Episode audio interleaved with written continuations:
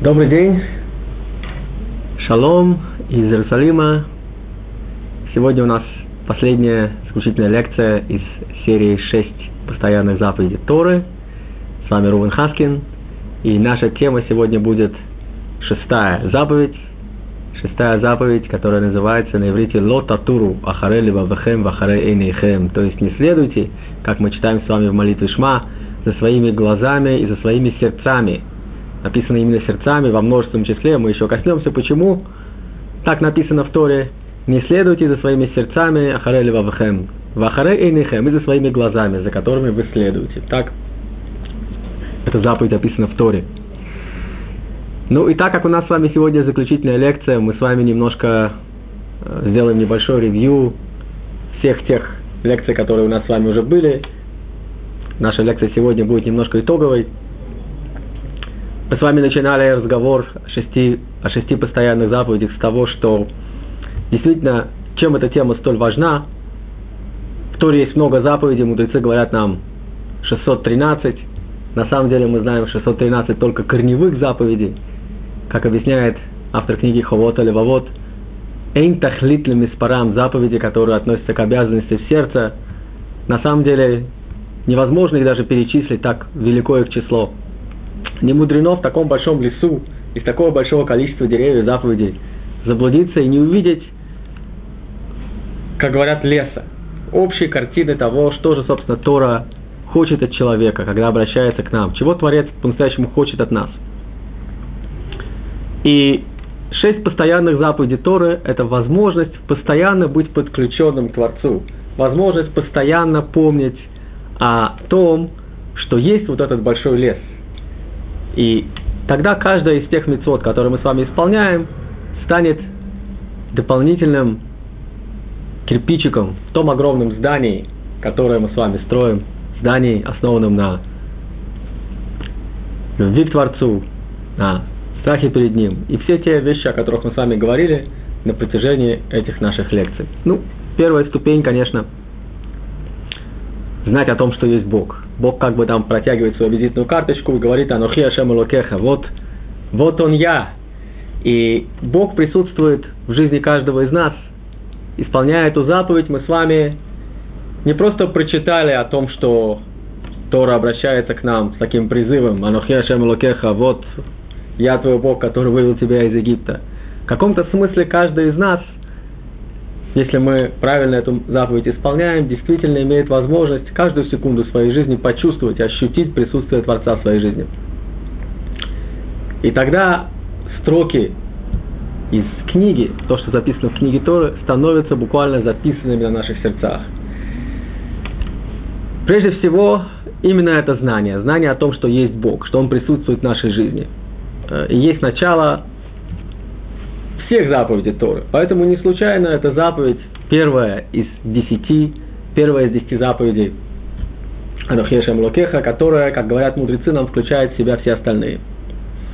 После того, как мы с вами узнали о том, что есть Бог в нашем, в нашем мире, в жизни, которую мы с вами проживаем, нам необходимо сделать практические шаги, чтобы почувствовать его присутствие в своей жизни. И прежде всего ощутить здесь мы делаем уже следующий шаг, это вторая ступень, что действительно есть то, что мешает нам. Дело в том, что мир действительно устроен достаточно сложно, и на всех уровнях мы с вами ощущаем конфликт. Сегодня мы поговорим об этом более подробно, потому что шестая заповедь имеет некоторое отношение ко второй. Ведь вторая заповедь не служить идолам, так же, как и шестая, это заповедь, чего нельзя делать. Не следуйте за своими глазами и за своими сердцами, не служите идолам. Так что мы здесь увидим, безусловно, параллели продолжения того, о чем мы говорили с вами на втором уроке, когда разбирали заповедь вторая из десяти заповедей. Ло елиха, не будут у тебя, не будут у тебя другие, других богов, как говорит нам Тора. И прежде всего мы разбирали это не будет других богов относится, в особенности в нашем современном контексте, когда мы с вами не поклоняемся идолам, конечно. И кажется, ну, какое отношение ко мне все это имеет? И, слава Богу, у меня такой проблемы нет, идолопоклонство давно было искоренено. Но, как мы с вами говорили, э, не случайно сказал царь Давид в книге Таилим, в книге Псалмов, «Лое беха эльзар» – «Не будет в тебе чужого Бога». И, как трактуют мудрецы, чужой Бог, который в тебе, это Ецарара, злое начало, которое живет в человеке. Мир устроен таким образом, что он является ареной конфликта между душе человеческой, это представлены эти две силы, как Ецаратов, побуждением делать добро, стремлением к Творцу, и Ецарара, побуждением в противоположную сторону, стремлением к негативу и козлу. И вот арена этого конфликта на самом деле и в мире вокруг нас, и в нашем внутреннем мире. Поэтому исполнение второй заповеди является постоянной мецвой. Постоянной мецвой, которая требует от нас постоянной энергии и постоянного внимания. Наконец, дальше мы приходим к тому, что знание о том, что Бог присутствует в моей жизни, как практически я могу это почувствовать и ощутить. Во-первых, единство. И это очень важный шаг. Ведь единство, на самом деле, единство Бога, Бог един, означает также, что в мироздании, в котором Бог себя проявляет, ведь Он сотворил этот мир, и в моем внутреннем мире это единство на самом деле присутствует. Очень часто бывает трудно собрать этот пазл, и как раз после второй заповеди, которая находит противоречие в мире, находит проявление зла в мире, казалось бы, третья говорит нам несколько противоположную вещь и действительно поднимает нас на, не, на несколько более высокий уровень осознания. Понимание того, что даже те противоречия, тот негатив, который присутствует в мире, как во внешнем, так и во внутреннем, на самом деле нужны для реализации плана Творца. И это та планка, которую мы должны научиться преодолевать. А также во многом и те внутренние ресурсы, которые нам даны. Внутренние ресурсы, которые появляются в, на первый взгляд, негативных аспектах нашего поведения, но помогают нам, как постоянное напоминание о том, кто мы на самом деле, помогают нам делать шаги в нужном направлении. То же самое можно сказать и о внешнем мире, который посылает нам такие вот негативные сигналы, на которые мы с вами реагируем в виде раздражения, гнева, зависти, стыда, разные вещи, которые вызывают дискомфорт и вызывают негативные проявления в нас, как реакция на тот негатив, который есть в мире, который нас окружает. Единство предполагает понимание того, что на самом-то деле все в этом мире, абсолютно все сотворил Бог. И даже то, что на первый взгляд нам кажется негативным, имеет свое место, имеет свою цель. И мы вспоминали слова Раби Акива. Раби Акива в свое время сказал замечательные слова о колле това, что все к лучшему. Жить и ощущать присутствие Творца в своей жизни на таком уровне означает, помимо всего прочего, еще и быть человеком, который намного меньше нервничает, намного меньше переживает и намного больше испытывает радости – от постоянного ощущения и понимания того, что этот мир действительно несет с собой каждую новую секунду что-то новое, что-то новое, новая возможность. И даже если эта возможность казалась проблемой еще секунду назад, правильный подход, правильное понимание, умение увидеть в негативе новую возможность, умение увидеть в этом проявление потенциала. Так жили еврейские мудрецы из поколения в поколение, и у нас с вами есть замечательная возможность последовать их примеру. Об отношении к Творцу говорят две следующие заповеди. И опять же, две эти заповеди связаны с не только отношением к Творцу, но также с отношением к Его творениям. Мы с вами говорили о любви. И любовь – это тема, о которой очень многие говорят, тема очень популярная в нашей литературе, э, в фильмах, может быть, даже так много об этом говорят, что само слово уже немножко стерлось и потеряло какую-то остроту, потеряло тот высший, высокий смысл, который в это слово вкладывают. Ведь когда мы говорим с вами о любви к Богу, здесь невозможно никаких эгоистических проявлений. Не случайно, чтобы подчеркнуть, что на самом деле есть любовь, очень важно понять, что, чем любовь не, не является, я приводил вам пример, историю известного хасидского мудреца Рэба из Коцка, который как-то в синагоге, подкравшись к хасиду, который сидел и кушал рыбу, спросил его, что ты тут делаешь? И хасид в испуге говорит, Рэба, Рэба, кушал рыбу. А почему ты ее кушаешь? Спрашивает Рэба из Коцка. И хасид говорит, люблю я ее, Рэба, люблю. Что Рэба из Коцка, его основной чертой было всегда стремление к истине. Говорит ему очень резко так. Ты лжешь, ты обманываешь сам себя. Если бы ты любил рыбу, то бросил ее в воду, то бы дал ей жить. Ты не рыбу любишь, ты себя любишь. И эта короткая история иллюстрирует нам очень часто, как на самом деле то, что мы называем любовью, а любовь это прежде всего акт отдачи, является часто вещью противоположной, проявлением эгоизма, нежеланием отдавать. Любовь к Творцу, исследовать его примеру в этом, потому что Творец сотворил весь этот мир хесед, своим милосердием, своей любовью, предполагает, что мы на самом деле можем подняться немножко над этим эгоизмом, и этим мы исполняем также еще одну очень важную заповедь. Мы реализуем то, что мы сотворены по образу и подобию Творца. Ведь Он сотворил этот мир актом любви, хесед, и мы следуем его примеру каждый раз, когда мы проявляем хесед. Проявляем хесед в разных формах. Хесед, милосердие любовь могут быть проявлены не только в форме того, что мы поддерживаем кого-то материально. Это может быть также и время, которое мы уделяем другому человеку, эмоциональная поддержка. Все это проявление любви. И это, конечно, привносит гармонию в наш мир и устанавливает взаимоотношения с Творцом и его творениями на совсем новом, совершенно новом уровне. То есть здесь мы с вами уже говорим о практическом применении, использовании знания, которое есть у нас о мире, знания о том, что Творец этот мир сотворил и все в этом мире едино, эти знания предполагают любовь. Также предполагают они и то, что уже является пятой заповедью, о чем мы с вами говорили на прошлой лекции, Ерат Ашем. То, что часто приводит как страх. Но страх нами воспринимается обычно как эмоция негативная, как что-то, что нас сдерживает и парализует.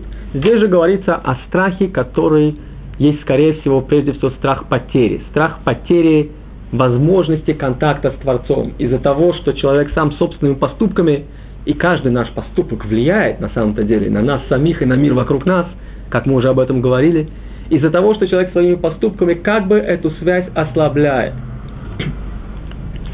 Поэтому Ерат Ашем правильно было бы перевести, наверное, как осознанность, как ощущение понимания необходимости этой постоянной связи и боязнь эту связь потерять.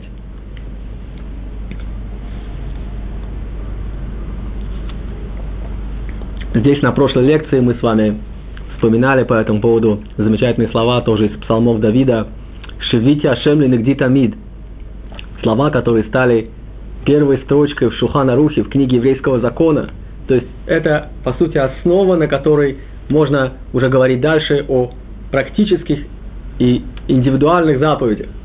Основа, на которой, фундамент, на котором можно выстроить здание мицвод, здание Аллахи – Шевити Ашем Нигди Тамид. Всевышний, я все время ощущаю постоянно твое присутствие в моей жизни.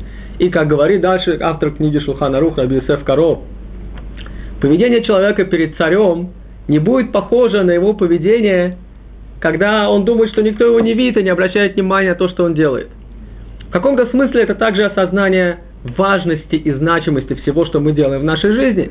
Ведь если действительно у нас есть это чувство, осознание того, что Творец постоянно присутствует в нашей жизни, мы э, сможем немножко подняться на какой-то новый уровень осознанности и ответственности перед собой и перед миром. Ну и, наконец, последняя, шестая заповедь. Наша с вами сегодняшняя тема. Мы подошли уже к самой последней лекции. И сегодня немножко поговорим о каких-то практических инструментах, которые мы сможем с вами, я надеюсь, использовать, чтобы все шесть постоянных мецвод вошли в нашу жизнь. Заповедь, которая, может быть, покажется нам самой сложной, ведь она говорит о вещах, которые на первый взгляд кажутся, ну, почти, почти, почти невозможными. Ну, как я могу контролировать свои глаза? То, на что я смотрю. Говорит для Тора, не следуй за своими глазами. Ну, если мое сердце направляет меня куда-то, сердцу что-то захотелось, ну, как я могу себя остановить? Как я могу сдержаться? Наверное, в особенности это трудно в 21 веке, в котором мы с вами живем, и нам в каком-то смысле выпала великая честь жить в такое замечательное время, но с другой стороны, время очень непростое, время, когда действительно нас бомбардирует огромное количество сенсорных раздражителей со всех сторон, В качестве примера можно просто вспомнить телевидение, интернет, рекламу, которую мы встречаем всюду. Все это многоголосие яркими красками привлекает, заманивает, затягивает. И реклама, в общем, если мы с вами подумаем, как раз и работает как механизм привлечения человека. Привлечение человека к вещам, которые редко бывают вещами, вещами, о которых можно сказать словами Некрасова, сеять разумное, доброе, вечное. Очень часто это простые материальные вещи. Людям нужно продавать какую-то продукцию, они ее рекламируют. И реклама пользуется очень часто как раз нашей с вами сенсорикой, нашими с вами инстинктами, инстинктивным стремлением человека просто последовать первому первичному импульсу, который у него появляется. Часто используются даже примеры, которые, в общем-то, нас бьют немножко ниже пояса. Э, реклама автомаш... автомашины, автомобиля рядом с э, полуобнаженной красивой девушкой. Девушка никакого отношения к автомобилю не имеет. Работа идет с нашим подсознанием. Увидев машину, которую, может быть, вчера у меня еще, сказать, не возникало такого большого даже желания или необходимости покупать. Сегодня я увидел, что вот ну, мое подсознание запечатлело некую картину, красивая девушка – престиж, определенный имидж, я могу себе это позволить. У меня есть такая машина, с такой машиной ассоциируется крутой. Крутой такой человек, у которого определенный образ жизни, и он вещи себе многие может позволить, и вот уже девушки там к нему идут. Или реклама даже какой-нибудь мелочи, какой-нибудь пиво Айникин, который рекламирует примерно таким же образом. То есть на самом деле здесь используется целый ряд, целый набор приемов, которые работают напрямую с нашим подсознанием. Мы даже не отдаем себе отчет очень часто в том, э, что уже вот происходит это желание, это стремление, непонятно откуда взявшееся, еще только что не было необходимости, не возникало желания, вот оно уже появилось. Говорят об этом наши мудрецы. Айнруа, глаз видит. Велев хумед, а сердцу в этот момент, когда глаз видит, захотелось. И сердце, мы знаем, это источник мотивации, источник желаний. И как только этот сигнал через мозг проходит и доходит до нашего сердца, а сердце в данном случае на языке мудрецов, это именно центр желаний, центр нашей воли. Возникает дальше необходимость, уже необходимость. Теперь эта машина мне уже нужна. И дальше я уже работаю над тем, как эту машину купить, и как ее приобрести, и как сделать ее частью моей жизни. До сих пор моя голова была свободна от этих мыслей, но теперь в результате картинки, которую я увидел в рекламном ролике, это стало уже мне необходимым. Но раз мне это стало необходимым, дальше осуществляется третий шаг – органы тела идут осуществлять тот импульс, тот первичный импульс, который появился сначала как мимолетная вот эта картинка, запечатлелся у меня в моих глазах, дошел до моего мозга, был обработан и дальше очень быстро перешел в мое сердце, где я уже сформировал очень мощное, сильное желание. Желание, которое эту картинку сделало еще более яркой – и эту картинку дополнила огромным количеством других изображений образов. Вот у меня уже не только эта машина, а у меня уже статус, меня все уважают и любят. Рядом со мной красивая девушка, та самая, которая была на рекламе автомобиля.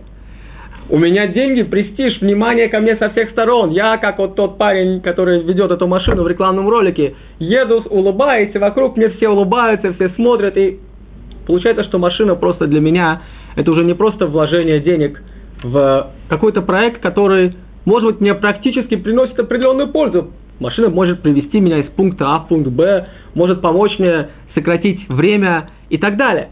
Но здесь, смотрите, работают совсем другие инструменты. Меня не убеждают в том, что машина мне поможет сократить время на какие-то мои бизнес-поездки или будет мне полезна.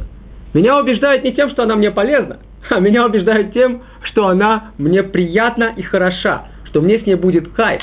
То есть работают на самом-то деле, пробуждая во мне то, что говорят наши мудрецы, мой ецерара, мое инстинктивное влечение и стремление к удовольствиям любой ценой. И в данном случае машина просто уже становится неким статусом, некой принадлежностью. Это просто небольшой пример того, как э, работает реклама с нами. Очень часто мы не осознаем этот процесс. И вот здесь действительно возникает большой вопрос.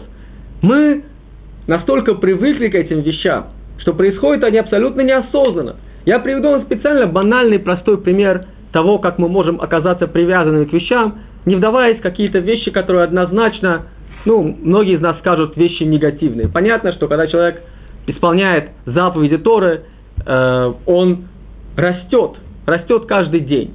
И тем не менее, это не делает его за один день или там даже за один год, или даже за 10 лет, не делает его праведником. Следование Торе требует от нас постоянных усилий. И вот здесь мы с вами находим именно ту самую область, где, может быть, это особенно непросто. Работа с нашим внутренним миром, работа с нашими слабостями. Я приведу вам один какой-нибудь банальный, простой пример. Э, влечение огромного количества людей к новым последним изобретениям техники. Какая-нибудь последняя модель телефона. У меня только что был телефон, который нормально, хорошо работал. И телефон, который, в принципе, удовлетворяет меня полностью, удовлетворяет мои потребности, и по большому счету мне не нужен новый телефон. Но я смотрю, что все люди вокруг купили новую последнюю модель айфона. Они ее купили, они ее приобрели, они с ней ходят. И в каком-то смысле я уже начинаю чувствовать себя ущербным. Я смотрю на них и вижу, что вот у них она есть, а у меня нет. И я начинаю думать, ну, вот я посмотрел, я увидел, начинаю думать, что может мне тоже нужен iPhone. Еще только что он мне не был нужен. Только что у меня был замечательный телефон, которым я вполне был доволен. Но уже сейчас в своей голове я рисую себе другую картину. iPhone дает мне некий статус, принадлежность к кругу людей, которые обладают им.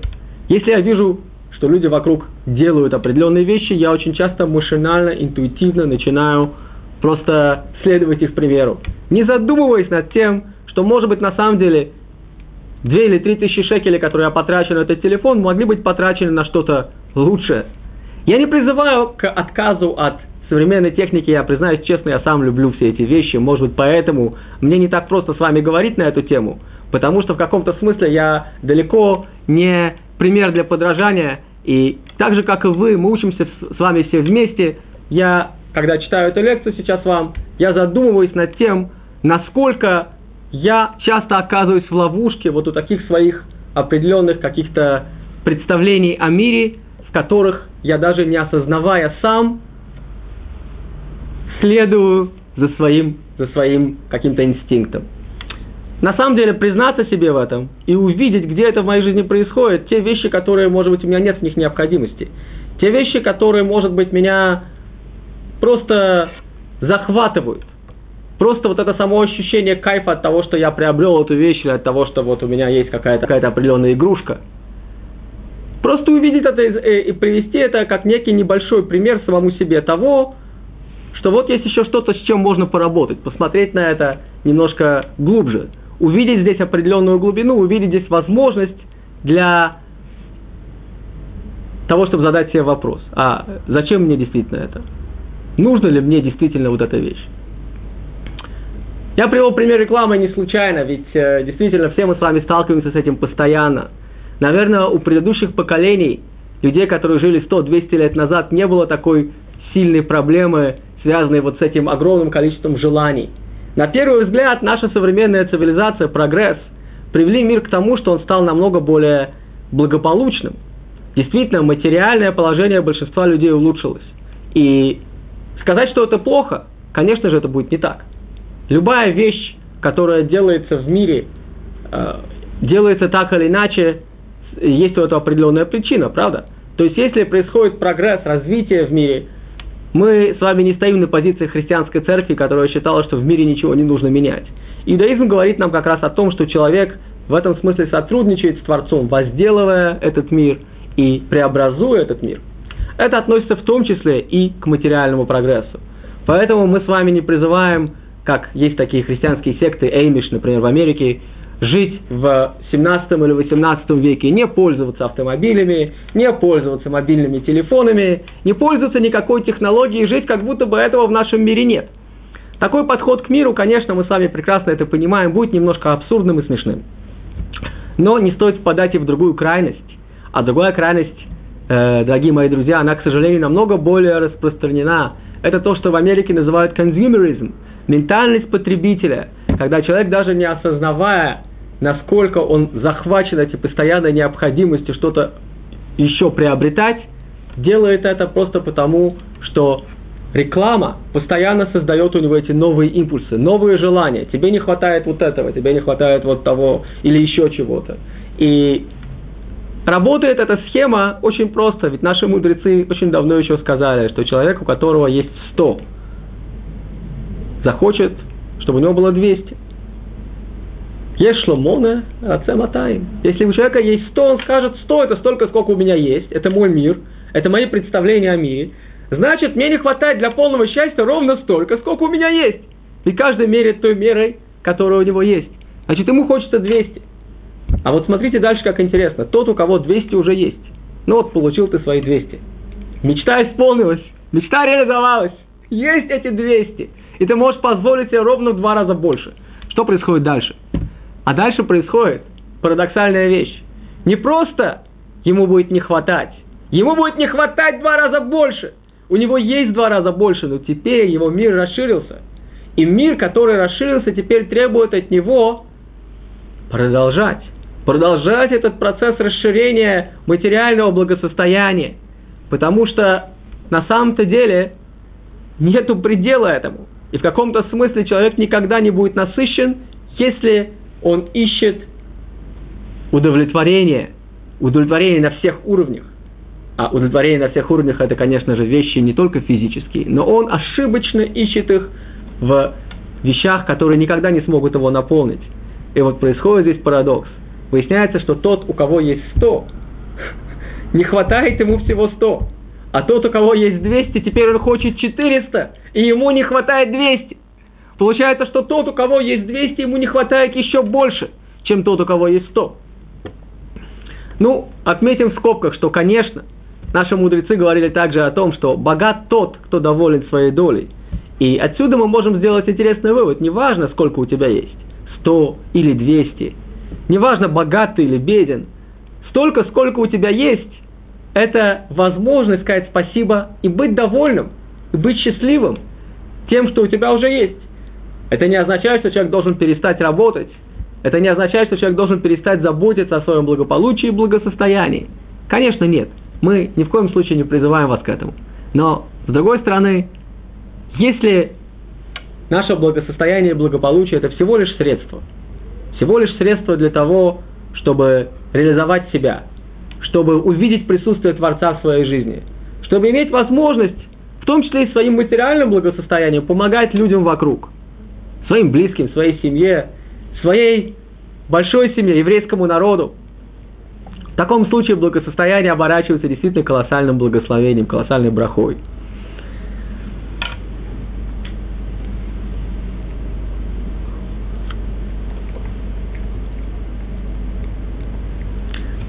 Вот мы с вами увидели эту порочную цепочку, которая, казалось бы, присутствует в нашей жизни, и мы даже не, отда- не отдаем себе в отчет, очень часто оказываемся в сетях этих новых-новых желаний, которые, которые только раздирают нас. Увидел я что-то, мне это захотелось. Захотелось, я себя убедил в том, что мне это нужно. Убедил в том, что мне это нужно, вот я уже бегу, бегу, бегу, бегу, бегу, бегу. И нет конца этому процессу, как мы с вами увидели. Где же выход? На каком из этих этапов мы с вами можем остановить этот процесс? Ну и на самом деле ключевое слово здесь будет осознанность. Осознанность, господа, как только мы с вами начинаем ловить себя на том, что этот процесс, который раньше проходил совершенно на автомате, мы вообще даже не давали себе отчет в том, что это мы, что это с нами происходит. Если мы с вами сможем взглядом наблюдателя посмотреть на себя и увидеть, что это я, это со мной происходит. Вот сейчас я получил какой-то новый импульс от того, что увидел у друга какую-то вещь, которую мне захотелось. Я проанализировал спокойно этот импульс. Я увидел, что он во мне присутствует. Дальше он дает сигнал мне. И дальше у меня вызывает желание. Я могу без того, чтобы вступать в резкий конфликт с этим желанием, потому что мы с вами уже говорили о том, что резкий конфликт с самим собой часто приводит к противоположному результату. Пытаясь себя сломать, мы очень часто можем не добиться желаемого. Мы сейчас не говорим о ломке, мы говорим о спокойном и беспристрастном наблюдении. Вот увидел я это желание у себя купить новую последнюю модель айфона. Зарегистрировал я у себя этот импульс спокойно. Почувствовал я, как оно, это желание, доходит до моего сердца, и сейчас я уже начинаю думать, как и где мне найти эти 3000 шекелей или 4000 шекелей. И забывая о том, что, может быть, эти деньги, которых у меня не очень-то они и есть, лучше было бы потратить на что-то более полезное. Если я просто обратил на это внимание, как говорят мудрецы, шелат хахам хецит чува, правильно заданный вопрос – это уже половина ответа. Если обратил внимание, значит, это уже не мое слепое пятно, значит, это стало уже чем-то, что я осознаю в себе. Осознавая, могу изменить. Могу что-то предпринять. Бывают ситуации, когда это еще труднее. Мы знаем, что далеко не все в нашем современном мире следуют правилам скромности одеваются так, как требует этого Тора. Человек может вполне оказаться в ситуации, где перед глазами оказываются вещи, которые совершенно не стоит смотреть. В особенности человеку, который соблюдает Тору и заповеди. Что в такой ситуации делать? Опять же, осознать, просто спокойно осознать, что это со мной происходит. Тора говорит нам, в такой ситуации человек должен закрыть глаза или уйти в сторону. Бывают ситуации, когда это не столь очевидно, не столь просто. Осознать, что этот импульс делает со мной, какие желания и побуждения он во мне вызывает. Что на самом деле, как только мы с вами осознаем и выводим свое внимание наружу, на самих себя, этот импульс неожиданно, вот чудесный процесс, который происходит, теряет силу и теряет привлекательность. Потому что мы уже не подпитываем его своей энергией. Мы уже не продолжаем мыслительный процесс под чарами этого первого импульса. Мы уже от этих чар с вами освобождаемся. И выясняется, что мы действительно в такой ситуации имеем свободу выбора, которую нас, казалось бы, почти лишил этот первый импульс. Настолько он может быть мощным, и настолько он может быть неосознанным нами. И, сказать, из самых глубин нашего подсознания до нас он доходит. Поэтому осознанность действительно может быть здесь на всех трех этапах. Посмотрев рекламу, осознаю то воздействие, которое на меня оказывает реклама. Осознавая, уже это воздействие будет намного меньше. Увидев что-то вокруг, что-то, что меня привлекает, и я знаю, что вещь эта в конечном итоге может приятной быть, но никоим образом не является полезной для меня. Осознаю это и регистрирую. Задаю себе вопрос, а где действительно тот критерий, которым я сейчас пользуюсь? Это что-то, что просто мой детский какой-то мне, мой импульс пытается меня туда подтолкнуть, или действительно это что-то, что мне в жизни будет полезным? Что мне в жизни будет не только приятным, а даст мне какой-то, может быть, инструмент. И пример, например, с айфоном может оказаться действительно случаем полезным. Если у меня есть достаточные ресурсы, деньги на банковском счету и Новый телефон открывает передо мной какие-то новые возможности в той работе, которую я делаю, облегчает мне какие-то процедуры, доступ к интернету, там еще какие-то вещи, которые мне необходимы по работе. Может быть, это же самая вещь, которая в другой ситуации будет всего лишь какой-то приманкой Ецарара, может в такой ситуации оказаться вещью полезной. Но нам необходимо иметь возможность здраво оценить то, что с нами происходит – а когда мы с вами под чарами вот этого первого импульса, возможность здравой оценки очень часто уходит от нас. Это просто стоит нам помнить, и жизнь дает нам массу упражнений. Нет нехватки в упражнениях в течение каждого дня, если мы с вами просто вот с такой осознанностью приходим э, и обращаем внимание на вещи, на которые раньше внимания не обращали, это уже возможность изменить очень многое.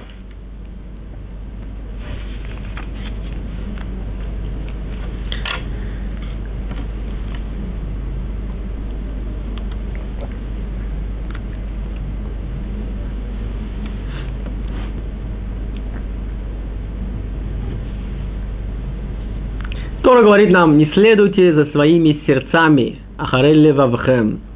И мудрецы это интерпретируют как минут, как то, что по-русски называется словом ересь. Взгляды, которые противоречат Торе, взгляды, которые э, ну, в нашем мире мы всегда встречаем разные идеологии, разные подходы к миру, иногда они могут быть очень закамуфлированными, и на первый взгляд может показаться, что подход этот ничего плохого с собой не несет, тем не менее, взгляды, которые уводят нас от служения Творцу.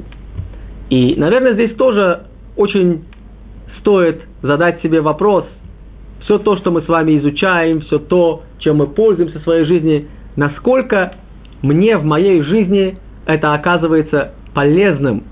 Полезным прежде всего как человеку, который растет, и растет не только в своем, конечно, материальном благосостоянии, а прежде всего растет в духовном, растет – как человек, который хочет в своей жизни ощутить присутствие Творца.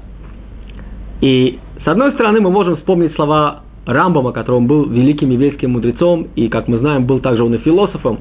И Рамбам использует в своих работах очень большое количество высказываний и идей, взятых из мира нееврейского, взятых из мира греческой философии. Рамбам уже принадлежит высказывание о том, что мы микаблим эмет мипи мишамра, мы следуем истине, и неважно, из чьих уст эта истина распространяется.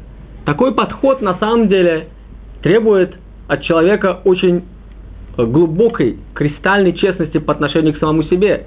Ведь опасность того, что взгляды, взятые извне, могут на самом деле очаровать и обмануть человека, всегда присутствует. Поэтому, с одной стороны, когда мы с вами читаем какие-то определенные вещи, которые э, напрямую, может быть, к Торе не имеют никакого отношения, и тем не менее дают нам какую-то определенную картину мира, к чему-то нас привлекают, о чем-то нам говорят. Наверное, мы всегда должны задать себе вопрос, подобно тому, как говорит Рамбам.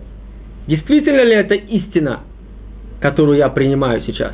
Или вот то, что я услышал, те идеи и те взгляды, которые были высказаны, насколько на самом деле они действительно для меня полезны, насколько они мне помогут в моей жизни стать лучше, стать добрее, стать ближе к Творцу.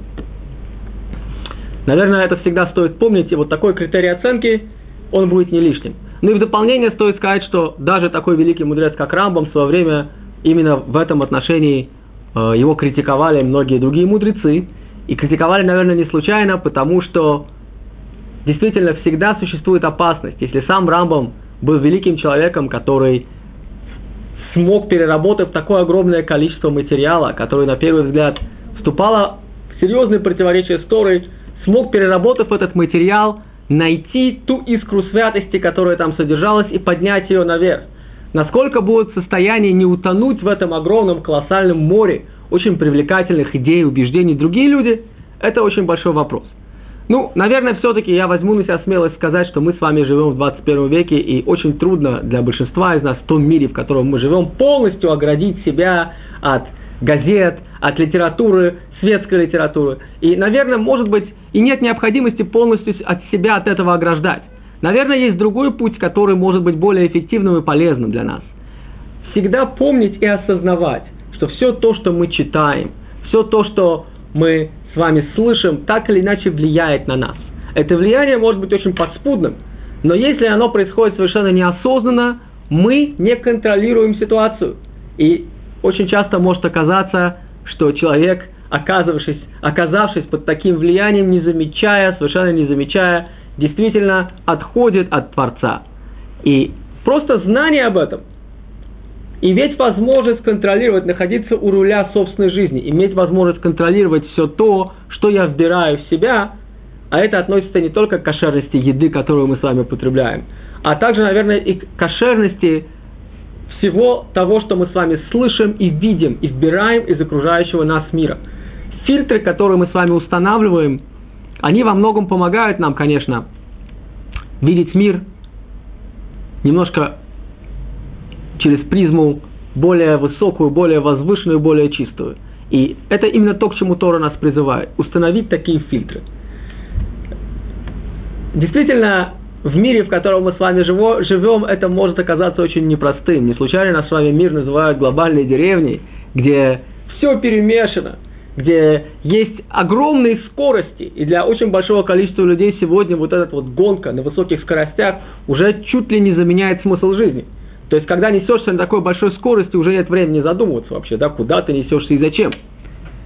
Тора нас призывает, на самом деле, всегда привносить свет осознанности во все, что мы делаем. И заповедь не следовать за своими сердцами и своими глазами как раз именно об этом. Ну, и мы с вами обратили внимание на то, что сказано здесь сердцами во множественном числе. Предполагает это опять какую-то дуальность в человеке, и немножко мы об этом с вами уже говорили. Действительно, человек так устроен, что есть в нем как бы два противоположных начала. Ецер, Атов, побуждение к свету, побуждение к добру, побуждение наверх к Творцу, и противоположное Ецерара, которое, в общем-то, есть на самом деле тоже очень мощный и важный инструмент служения. И это именно то, что здесь написано.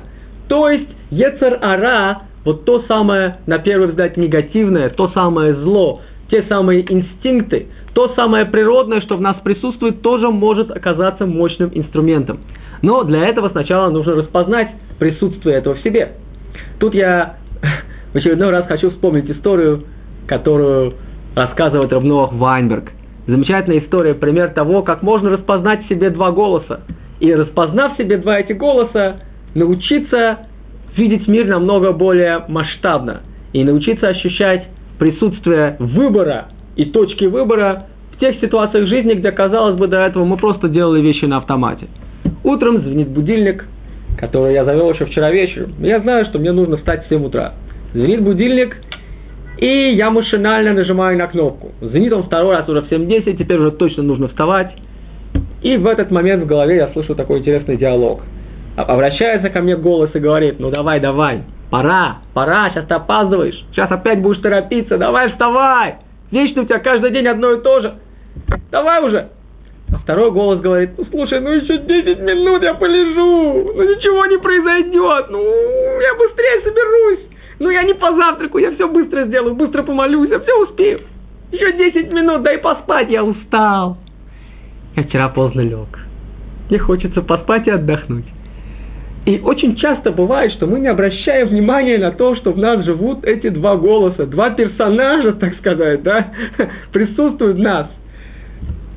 Равнох Вайнберг обращает внимание на очень интересный момент. Кто из этих персонажей говорит «я»? Первый голос обращается как будто бы извне. Это какой-то родитель. Как будто бы вообще ко мне никакого отношения не имеющий. Он учит меня жить. С таким назиданием, довольно неприятным таким голосом он что-то мне говорит, какие-то инструкции мне выдает, и, конечно, его не хочется слушать, потому что он извне, потому что он ко мне на самом деле вообще отношения не имеет. Он скорее как какая-то училка, которая нудит и напоминает о том, что я опять не сделал домашнее задание. Он зануда. Он вечно что-то от меня требует. И постоянно говорит мне, нужно, нужно, нужно, нужно, нужно. Должен, должен, должен. Я ничего не должен, говорит второй голос. Оставьте меня в покое, я устал. Я, это я. Это я лежу такой весь себе маленький, белый и пушистый, под одеялом, упнувшись в подушку, и хочу спать. Получается, что если я принимаю эту картину, говорит Рабноах Вайберг, я уже сделал выбор. Я уже сделал выбор в пользу подушки, потому что я там нахожусь. А тот голос снаружи, это не я. Чтобы усугубить эту шизофрению, мы с вами сейчас добавим сюда третьего – а третий появляется в тот момент, когда мы с вами услышали два голоса. Потому что если я с вами услышал и первый, и второй голос, то значит я – это уже не один из них. И не первый, и не второй, а я тот третий, который наблюдает и который присутствует. И этот наблюдатель имеет возможность сделать выбор. Совершенно спокойно и беспристрастно. Как только этот наблюдатель появляется в поле нашего зрения, у нас с вами образуется совершенно другой сюжет – Теперь я выбираю между ребенком, который лежит в кровати, и родителем, который требует сделать определенные вещи. Причем я могу выбрать, сделать это осознанно, и, может быть, даже немножко себя наградить, чтобы мне это было приятнее. Например, если я вовремя встал, я награждаю себя чашкой горячего вкусного кофе, который я сам себе завариваю. То, что в обычных ситуациях у меня просто не будет времени сделать. Потому что утром я так тороплю, что никогда ничего не успеваю. Уж точно кофе, как я люблю, я никогда не пью. А, вы как, где-то там, по дороге. Получается, что я создаю, как говорят современные психологи, некий якорь. Я создаю какое-то приятное состояние утром, связанное с пробуждением для себя самого. И этим мотивирую себя, создаю позитивную мотивацию для того, чтобы вставать утром. Это уже не зануда родитель, который откуда-то меня там вещает о том, как надо. Это выбор, который сделал я сам. Да, практически в любой ситуации могу не просто контролировать, что происходит, а могу сознательно выбирать. Выбирать именно то, что я действительно хочу. А чего я хочу? А чего я хочу по-настоящему? Это вопрос, который, как только я его задал, я сразу увижу почти в любой ситуации два этих голоса. Почти в любой ситуации я увижу два этих проявления. Я хочу ходить на лекции Торы. Конечно, хочу. Почему что я на них не хожу? Ну, у меня нет времени. Нет времени, но у меня же есть время пойти в кино, у меня есть время пойти там еще куда-то. Немножко честнее и глубже. Нет времени почему? Нет времени это всегда просто, как мы говорим, отмазка. Нет желания. То есть на каком-то уровне желания есть, а на каком-то его нет. Так что же там происходит вот на этом самом уровне, где этого желания нет? А там есть лень. Там есть лень. Или, может быть, даже сознательное нежелание меняться и что-то делать с собой. Как только мы с этой ленью познакомились, мы можем даже с ней немножко подружиться, поздороваться с ней. Вы видите ее присутствие в себе и спросите ее, чего ты по-настоящему хочешь. А лень это хочет комфорта, безопасности. Она хочет оставаться там, где мы находимся. И в каком-то смысле вот это осознание присутствия этой лени, и даже не обязательно эту лень в чем-то обвинять, ведь она тоже часть вас. Она некий очень важный ресурс, который напоминает вам о том, что вам есть еще с чем поработать. Мы эту лень берем с собой вместе, она тоже часть нашего «я», но немножко детская, непроработанная часть. Та часть, которой предстоит, на самом деле, нам воспользоваться для того, чтобы в этой ситуации, не ломая себя, не издеваясь над собой, а принимая себя таким, каким мы есть на самом деле, сделать правильный выбор, найти время. Как только я это делаю, неожиданно выясняется, что вопрос-то не в том, что времени не было. Просто я не осознавал конфликт желаний на разных уровнях. Я не осознавал, что эта лень тормозит мое желание сделать правильные шаги в своей жизни. И как только я эту лень увидел, я понял, что этой лень от меня нужно. Я сказал ей, нет проблем, тебе не о чем беспокоиться. Я совершенно не собираюсь сейчас за один день становиться другим человеком. Это долгий, длительный процесс роста. Это лестница Якова. Помните, мы говорили с вами, у которой очень много ступеней. Нельзя с первой ступеньки прыгнуть на двадцатую. С первой можно прыгнуть только на вторую. И желательно не прыгнуть, а проделать этот шаг осознанно, спокойно и уверенно. И тогда моя лень успокоится и в каком-то смысле, может быть, даже перестанет тянуть меня назад. Теперь я увидел ее присутствие в своей жизни. Можно даже сделать такое небольшое упражнение и составить себе такую табличку, увидеть два эти голоса во мне, как они проявляются в разных ситуациях. Я привел пару примеров. Те желания, которые возникают у нас, и те блоки, те торможения, которые связаны с нашим непроработанным, непроработанным пониманием того, что вторая часть нас, немножко более детская, может быть, отказывается принять те установки, которые мы пытаемся самим себе дать. Мы знаем, что полезно, мы знаем, что правильно, но нам почему-то это неприятно.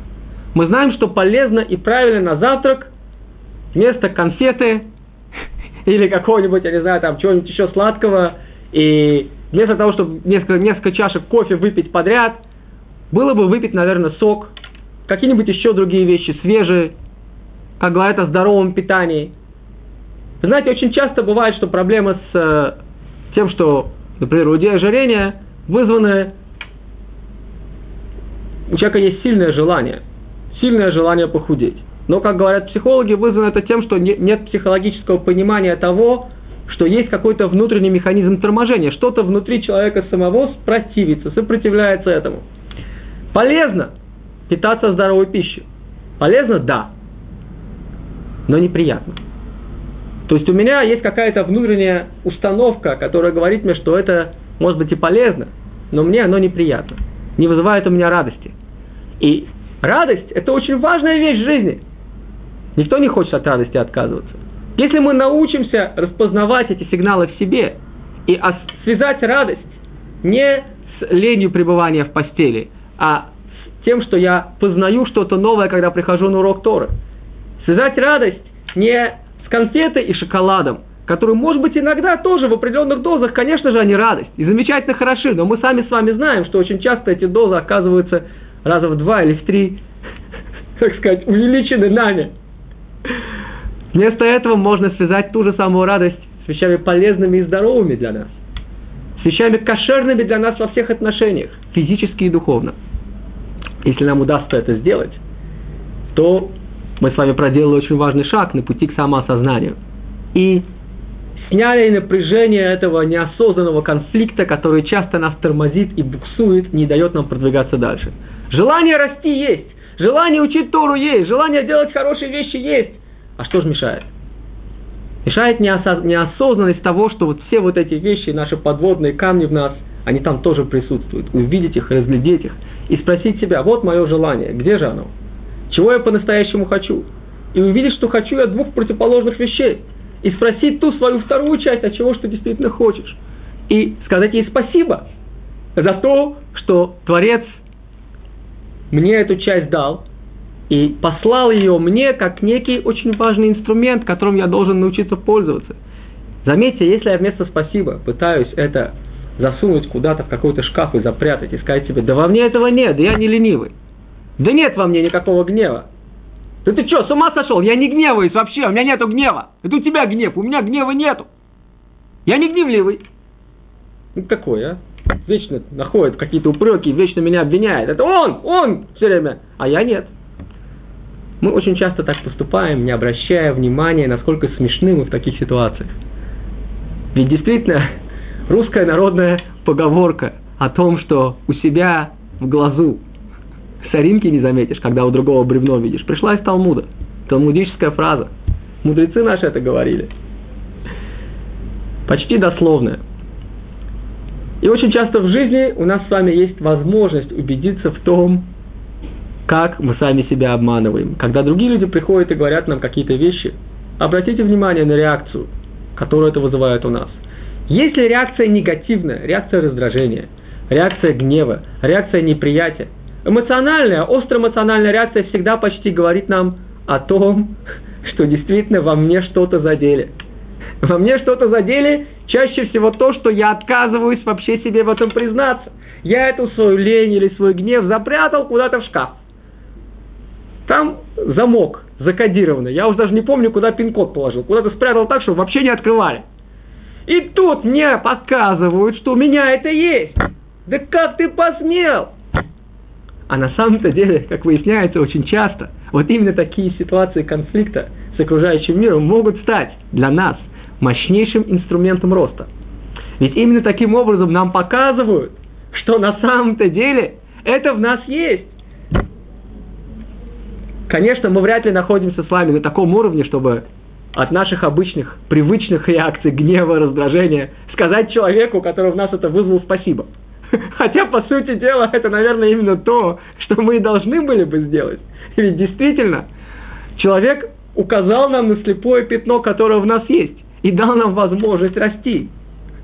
Получается, вместо того, чтобы ссориться с ним, раздражаться на него и гневаться, мы можем действительно быть ему благодарны. Ну, это, конечно, только в том случае, если мы действительно понимаем, о чем идет речь. Поэтому осознанность у нас здесь ключевое слово.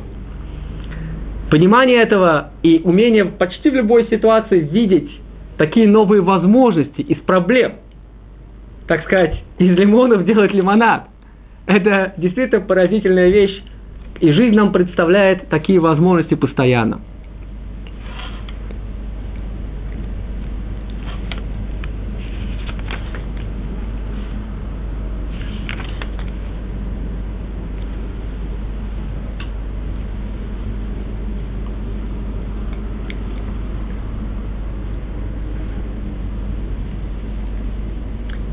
Мудрецы нам часто говорят о том, и это особенно стало известным благодаря Рабесроле Салантру, основоположнику движения Мусар.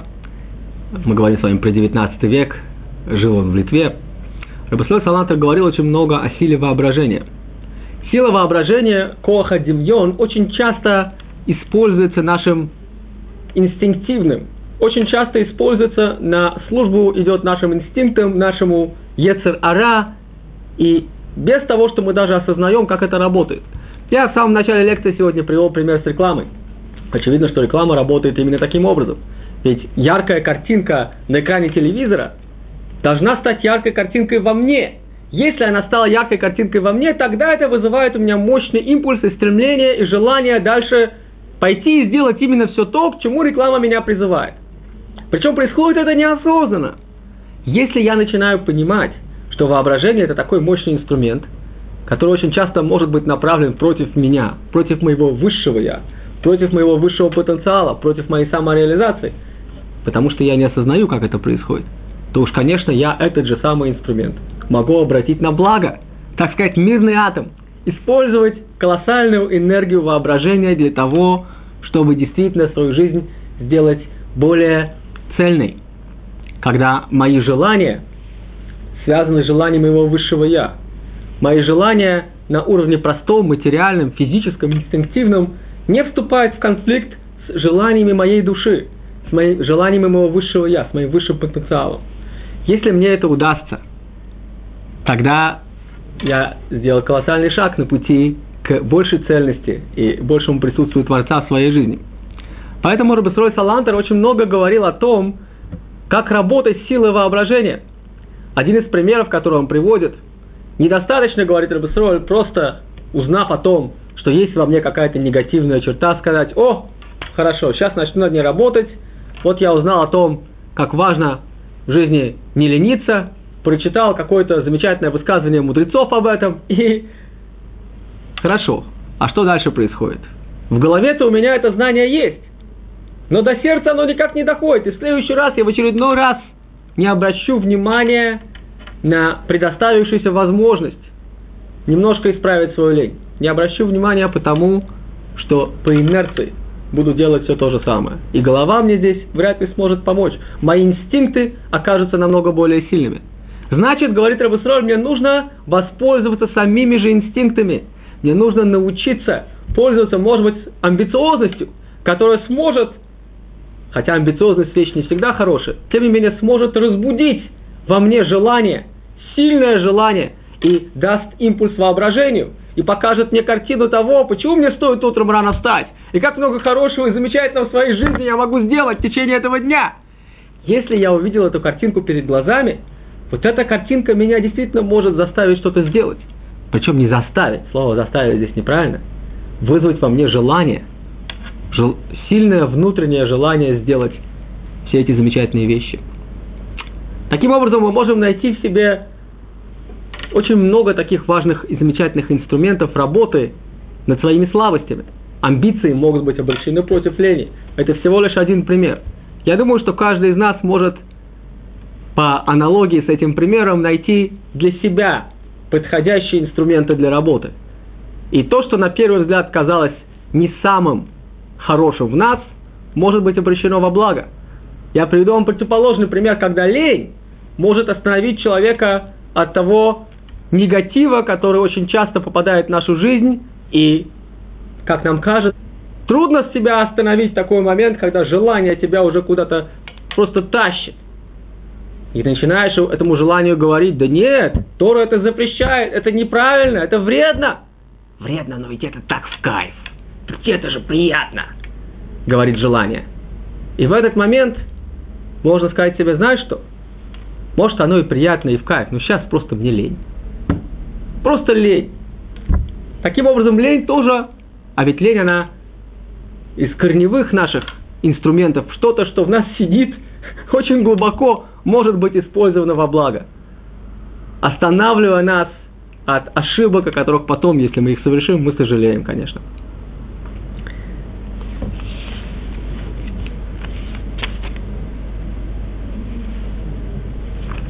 Закончить мне хотелось небольшим